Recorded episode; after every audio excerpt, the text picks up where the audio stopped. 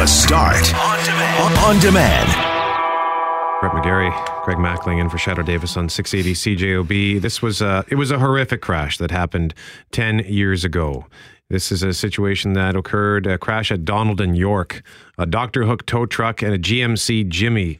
Uh, there was a crash between those two vehicles at the corner very early in the morning, and 26 year old Winnipegger Amanda Frizzley died in hospital. The Jimmy was driving the wrong direction down York before it hit the Dr. Hook tow truck. And Michelle Golebiowski is our guest. She is a road safety advocate, and she is also uh, was best friends with Amanda Frisley, who oddly enough, I worked with Amanda at Taco Bell. Greg is uh, also has. Uh, what's your connection to Amanda? Amanda was uh, my wife's cousin's cousin, so uh, we're extended family essentially. So uh, all three of us are connected to this uh, this young woman and her tragic death. So Michelle, uh, thank you so much for joining us today. Uh, the, the the reason why we're doing this is tomorrow is 10 years now. Tomorrow marks the 10 year anniversary of the loss of our dear friend. So we've put together a a Go Bowling for Road, road Safety fundraiser to help bring awareness to uh, impaired driving, distracted driving, slow down, move over legislation, as well as construction zone safety. And the person uh, who was driving the Jimmy was impaired, right? Yes, he was impaired. He was driving the wrong way down a one way street when he connected with our dear friend's tow truck. Okay. So you have spent the last decade uh, as a road safety advocate. Has has anything changed? Are the roads any safer? Over the last 10 years, my journey with road safety began with man with our dear friend Mandy, and um, it evolved in talking more about mental health as well. I, I, failed to realize how much her her death affected my mental health. Um, just pointing to your question of of how things have changed. Um, it's still a problem. Uh, 73.1% of Canadians are either very concerned or extremely concerned about impaired driving on our streets. So that reflects exactly that, that, that through that survey, that it's still a problem. And not only, you know, you mentioned this, but distracted driving maybe has become an even larger problem. Uh, I mean, I don't know if it's necessary to categorize what's a larger problem when we're talking about people dying on our highways, but we know last summer in Manitoba was record in terms of death on our highways. And we also know that there is as much distracted driving going on as there has ever been, if we want to quantify it that way, Michelle. Absolutely. And that's a really good point about distracted. But just on the point of impaired driving, in 2013, impaired driving com- com- contributed to 19 fatalities and 32 people being seriously injured. So I think we're starting to see a shift in behaviors on our roadways. Let's look at, at an example here. Uh, basically, you know, uh, is it easier to access, to gain access to a cell phone rather than liquor? So we have to look at what kind of behaviors are taking place on the roadways, the times that that's happening, the age groups, demographics, that kind of a thing.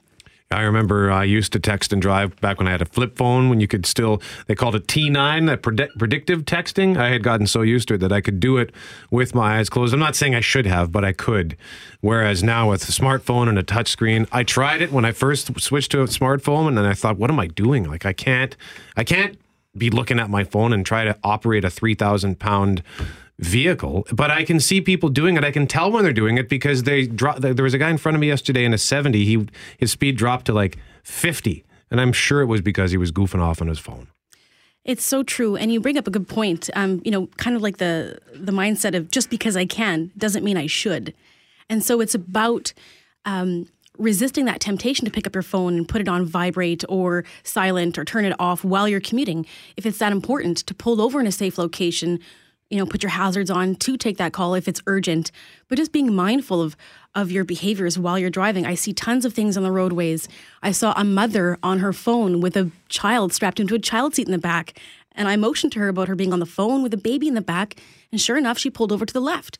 I see construction um, people in construction have told me about uh, shared stories of people coming through their construction zones, whether they be speeding or on their phones, just not being mindful of where they're where they're commuting. And, and the, the laws that apply to those tow truck operators, you know, first responders, paramedics, and uh, and construction workers. You know, and that's one of the laws that has come in in the last decade. And I don't know how much of a difference it's making. I don't work.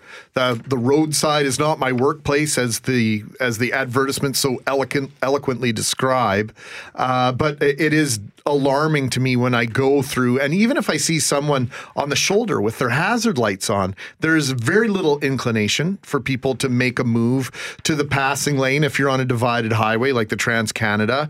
And people don't realize that slowing down is good, but you're also supposed to make that lane change if you're passing a tow truck, if you're passing an emergency vehicle stopped at the side of the road. So uh, a lot of people are doing part of what they're supposed to be, but missing the other part that may be just as important, if not more important, and that's to get over their way and move to the side. Absolutely. So, slow down, move over laws uh, were created in 2011, so four years after Mandy's passing. And you can find more information about that under the Highway Traffic Act under uh, Section 109.1. And so, a failure to comply can result in a $300 fine. And if the posted speed limit is 80 kilometers, then you're supposed to reduce your speed to 40 kilometers an hour. If the posted speed limit is 80 kilometers, uh, you're, re- you're to reduce your speed to 60 kilometers. So, again, you could face a fine of $300, uh, two demerit points, and uh, your license could be suspended for a year. See, and sorry, it, it, has to be dropped down to 40 if it's under 80? Yes, correct. That would be under eight, uh, 40 kilometers if it's less than 80. Over 80, drop your speed to 60. See, I didn't even, I, I forgot about that. I didn't realize I had to drop to 40 if I was in a 60. Although, mind you, I think the only time I would ever see that is on a highway. But you say you're supposed to drop to 60? Absolutely. So even that, I, I, I thought, oh, I remember passing a tow truck and I think I dropped to 80 or 85. I didn't know. Thinking I thought you were was, doing the right thing, yeah. right? Yeah. So it's good thing. It's good that we have these chats because these are important reminders. I do want to touch that on long weekends. We should be doing the same due diligence for the rest of our commuters. Like you say, Greg, you know, if there's somebody on the side of the road, you want to give them that space. If they're pulled over, if they're securing their load, there's a, you know, they're attending to a child, an animal, and so on. So really, it doesn't just apply to tow trucks, first responders, but please be mindful of all road users and try to move over if you can and obviously slow down because you just never know what's going to happen. So again, the event tomorrow, go bowling for road safety. It's happening from 6 p.m. to 8 p.m. Academy Lanes West. At uh, tickets are 15 bucks, and you got a whole bunch of prizes. Just quickly tell us what you got. Absolutely, we have stuff from Capital Motorsports. We have stuff from the Chamois Car Wash. We have stuff from the Keg. We have a grand prize that we're going to be giving away, uh, which we're going to be auctioning off from River City Ford. Uh, so do come down, support the cause, come bowling, and come connect with uh, some of the great people that make our streets better. Michelle Golebiowski, road safety advocate and friend to Amanda Frisley, who 10 years ago tomorrow died. Uh, she was moving cars downtown. Uh, she's a tow truck driver. She was moving cars when a drunk driver smashed into her vehicle and uh, ended her life. The Start on Demand is available on Apple Podcasts, Google Podcasts, and anywhere you find your favorite podcasts.